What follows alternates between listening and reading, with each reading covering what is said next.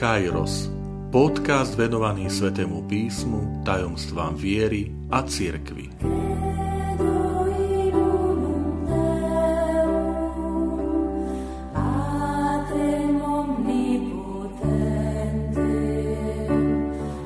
Deväťdesiata deviata časť. Požehnanie krstnej vody Vitajte pri počúvaní tohto môjho podcastu. Volám sa František Trstenský, som katolický kňaz, farár v Kežmarku a prednášam sväté písmo na Teologickom inštitúte v Spišskom podhradí.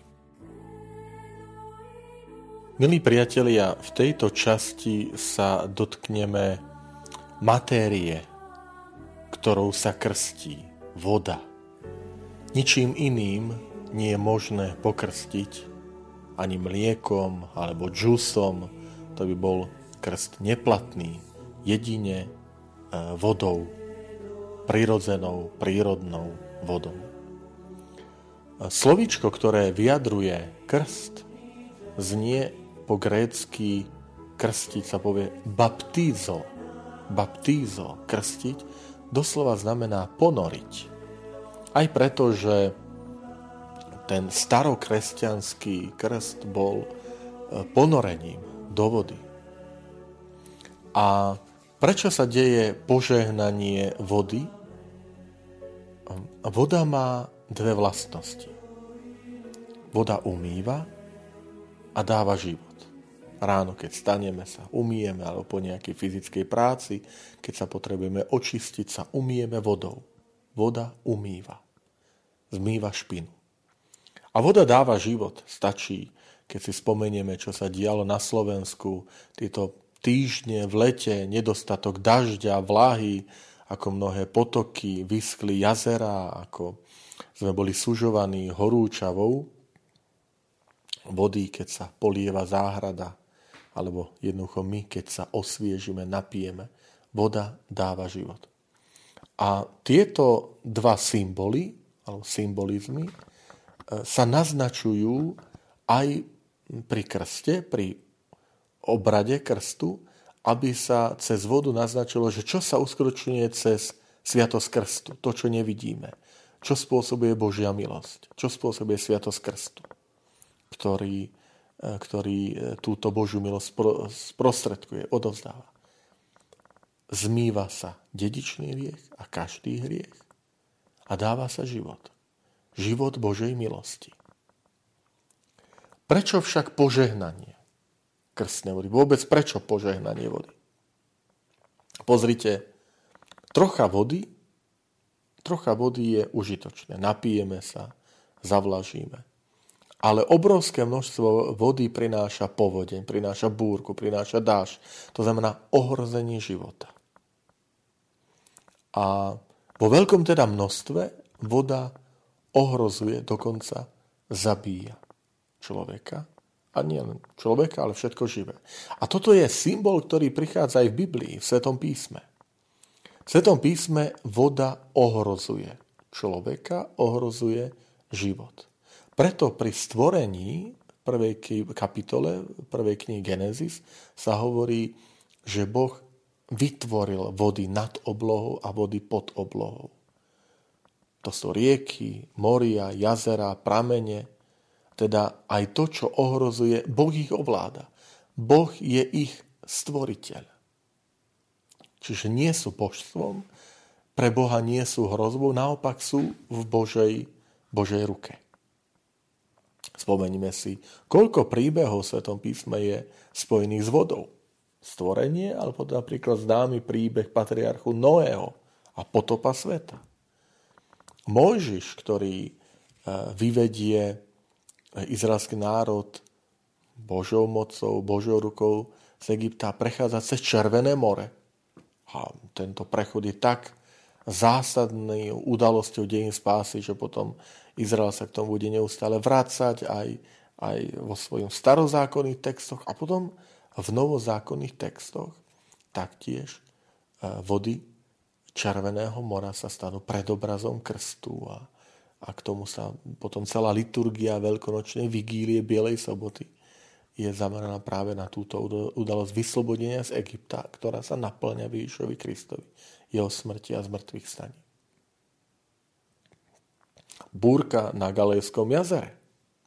Koľko udalostí je spojených s Galejským jazerom. Ježiš, ktorý kráča po vode. Ježiš, ktorý utešuje búrky. Ježiš, ktorý zachraňuje topiaceho Petra. To je tiež voda ako živel. Čo to znamená? Požehnanie. Požehnanie je teda upokojenie vody. Dáva vode ten význam, ktorý Boh od nej chce, aby nebola tá, ktorá ohrozuje človeka, ale tá, ktorá ho očistuje, dáva život. Samozrejme, opäť, nie voda, ale Sviatosť Krstu. Um, aj my máme počas veľkonočnej vigílie krásny symbol uh, na Bielu sobotu, keď sa do krstnej vody ponorí veľkonočná svieca paškál. To je nádherný symbol, lebo to Kristus vstupuje do vody. Tak ako vstúpil do vody, do vôd Jordána a Ježiš ho, a Jan Krstiteľ ho pokrstil, a, ale to je aj to, to, je to utíšenie, to je upokojenie, že Kristus svojou prítomnosťou vstupuje do rozbúrených vôd nášho života paška, ktorý sa ponorí do krstnej vody a požehnáva sa táto požehnaná krstná voda. Veľkonočné vigilie sa potom používa cez veľkonočné obdobie tých 50 dní. Hej, to, je, to je nádherný symbol. V Izraeli je lokalita na severe, už takmer teda pri hraniciach e, so Sýriou, a to je tzv. Panias, alebo Banias niekedy vyslovený. V Novom zákone ho poznáme pod názvom Cezarea Filipova, kde Peter vyzná Ježiša Krista jeho božstvo, ty si Mesiáš, Boží syn. V starom zákone, ale v časoch Ježiša Krista, tam boli pohanské chrámy, pohanské chrámy zasvetené Bohu prírody, vôd, búrok, pan, preto sa tá lokalita volala Panias. No a zaujímavé, prečo práve na tomto mieste? Lebo tam je jeden z prameňov rieky Jordán.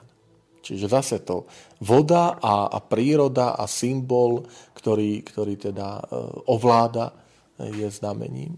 Ale v Izraeli je teda e, voda, kde, kde je niečo, čo je ne, neobývané. Aj v starom zákone. Prečo voda predstavuje ten život, ktorý ohrozuje človeka? Lebo na vode sa nedá bývať lode sú pohyblivé, e, nedá sa tam stáť. My potrebujeme suchú zem. Preto aj v tej takej predstave starozákonného človeka, vôbec toho, toho Blízkeho východu, e, voda bola sídlom zlých duchov. Preto, preto napríklad e, to Ježišovo utíšenie búrky na mori, kráčanie po vode, to nielen, že wow, niekto dokáže kráčať po vode. My tu musíme dobre rozumieť starý zákon, že Ježiš pripomína tú stvoriteľskú moc, Boh, kniha Genesis, vody pod oblohou, že sú Božím dielom. Jednoducho sú položené Ježišovi k nohám, lebo Ježiš je pánom týchto vôd. Je veľmi dôležitá vec. A pred reformou krstných obradov sa vlievala kryzma a olej katechumenov do vody a kňaz dýchol do vody, aby vzýval Ducha Svetého. To je ten symbol teda, že, e, ktorá kniha Genesis, keď hovorí, že, že tam boli vody chaosy, chaosu a Duch Boží sa znášal nad vodami.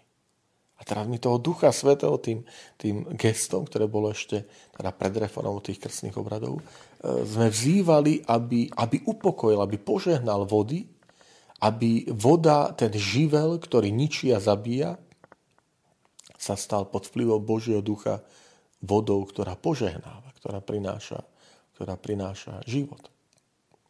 Preto napríklad v žalmoch, známy žalm 29, hovoríme, že hlas pánov taký mohutný, hlas pánov taký veľkolepý, hlas pánov, ktorý je silnejší ako vody, ako záplavy vôd. A naopak, v známom žalme 23, pán je môj pastier, e, tam čítame, že e, je pán je ten, ktorý nás vodí k tichým, k pokojným vodám. Nie tým rozboreným, ohrozujúcim život, ale ten, ktorý nás vedie k tichým vodám.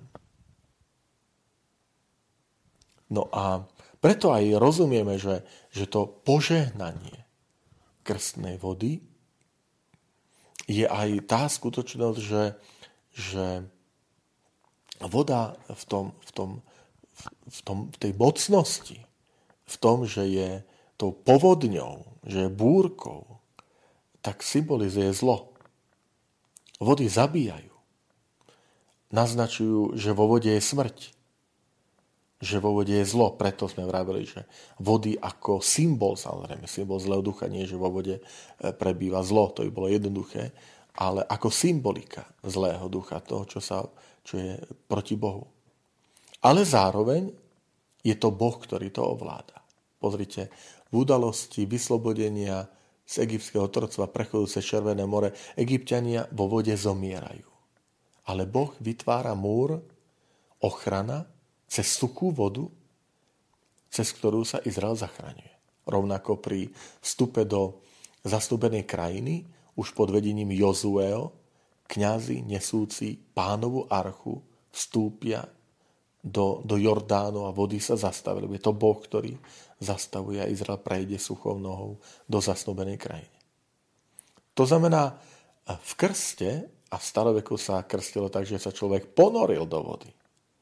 Čiže tam tá symbolika bola oveľa ešte väčšia, že bol ponorený do vody, že vstúpil do kráľovstva smrti.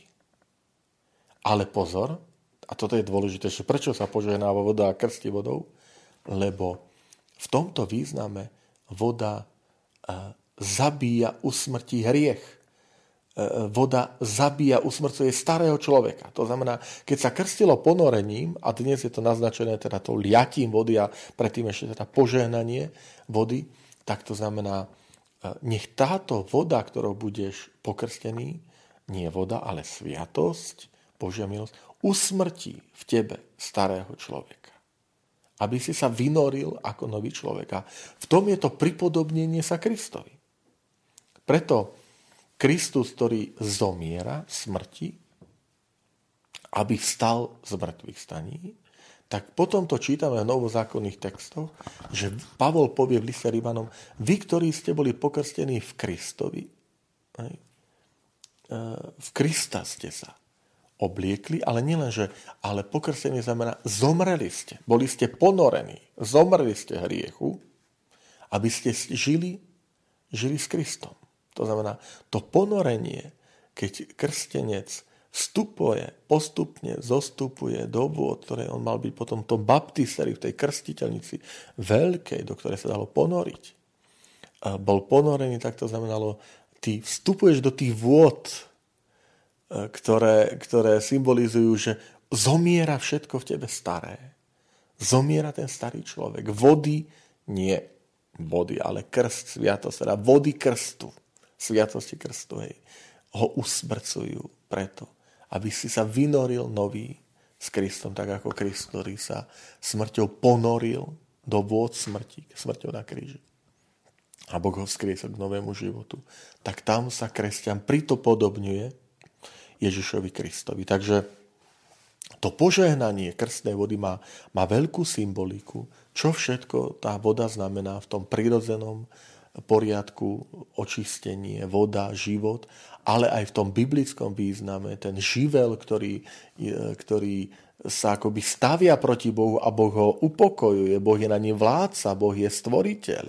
Ježiš, ktorý ho šliape vodou a kráče po vode. Tak toto je kňaz, ktorý keď požehnáva krstnú vodu, tak prosí, že páne, tento živel, ktorý ty si stvoril, a ktorý ti je úplne v službe, tak teraz prosím, aby tiež bol v službe tohto, tohto dieťaťa, ktoré pokrstíme, aby, aby sviatosť krstu, ktorú príjmeme, priniesla život, aby odumrel ten starý človek s hriechom a naopak, aby sa zrodil nový Boží syn, Božia dcéra, ktorá žije v tej slobode, v tej kráse, tej novej krajiny, nie cez ako sa cez Červené more odchádza z otroctva do slobody, ako sa cez vody Jordánu vstupuje do zastúbenej krajiny, tak tu vidíme krásnu symboliku, že dieťa, ktoré bude pokrstené vodou, odchádza z toho otroctva a vstupuje do krajiny Božieho syna, Božej cery, do toho Božieho kráľstva, člena církvy, do slobody, ktorú, ktorú dáva Boh.